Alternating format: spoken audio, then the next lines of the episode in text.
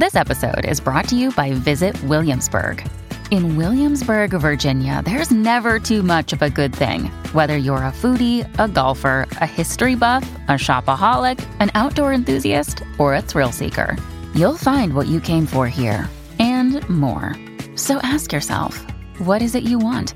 Discover Williamsburg and plan your trip at visitwilliamsburg.com. When you need mealtime inspiration, it's worth shopping Kroger, where you'll find over 30,000 mouthwatering choices that excite your inner foodie. And no matter what tasty choice you make, you'll enjoy our everyday low prices, plus extra ways to save, like digital coupons worth over $600 each week. You can also save up to $1 off per gallon at the pump with fuel points. More savings and more inspiring flavors make shopping Kroger worth it every time. Kroger, fresh for everyone. Fuel restrictions apply. This is Optimal Relationships Daily, episode 1735 Why Certain Men Will Never Do Well with Women and What You Can Learn from Them by Evan Marc Katz of evanmarckatz.com. Hello, everybody, and thanks so much for joining us here on the weekend. I'm Greg Audino, your host of the show, and the guy who narrates all of these great articles for you. Today's is coming from longtime contributor Evan Marc Katz, and he will be offering up an important lesson that can be awfully easy to see in others, yet much more difficult to see in ourselves. So listen close and prepare to introspect today as we optimize your life.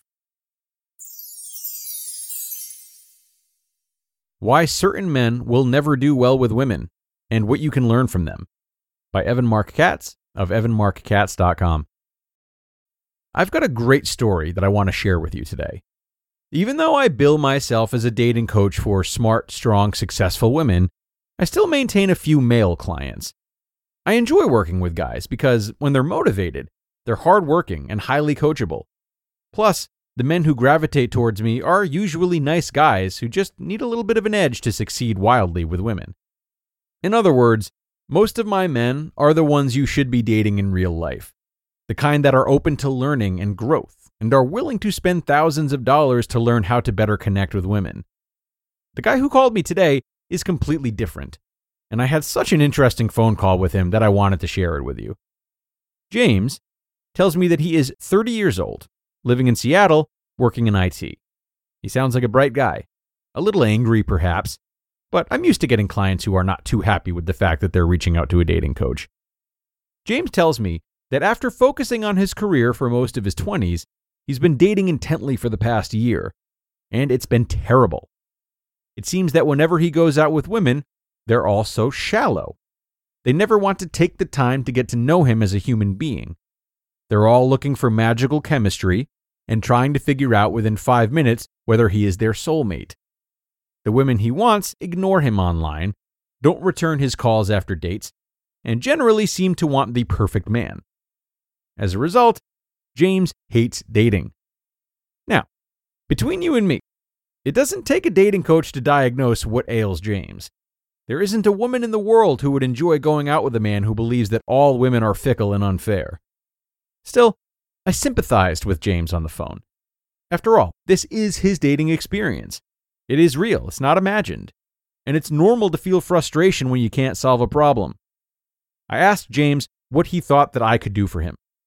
He mumbled something about helping him meet women who are different than the women he's been dating. I couldn't hold back any longer.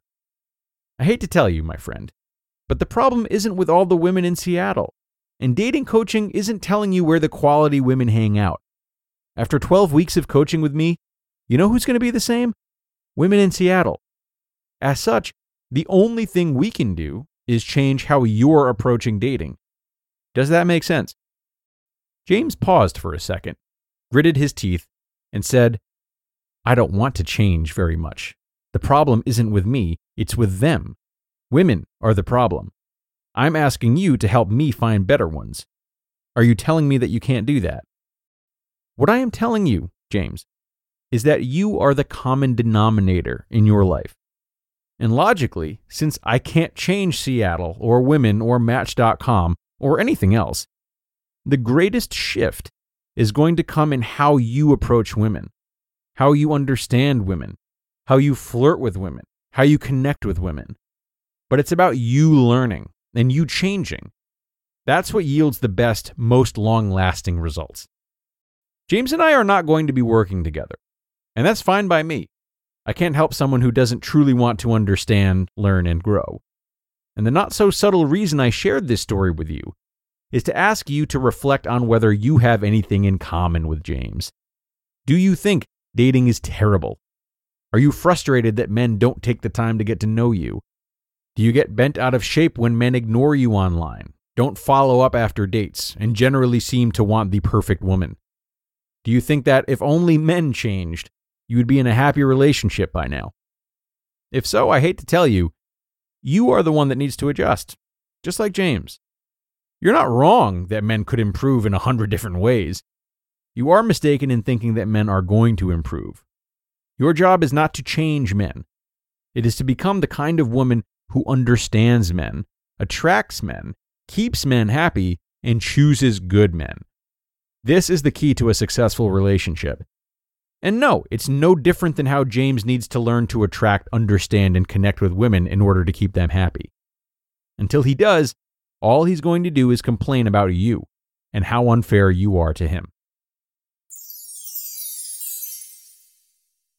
You just listened to the post titled, Why Certain Men Will Never Do Well with Women and What You Can Learn from Them by Evan Marc Katz of evanmarckatz.com.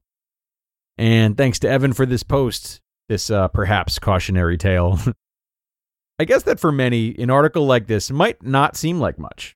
It might seem like common sense if you are very easily able to see Evan's point of view. And when we are just hearing or reading the exchange between him and James, then of course it's simple to see where Evan's coming from. But it's easy to do that when our emotions are not at stake and we are just spectating James rather than living as James.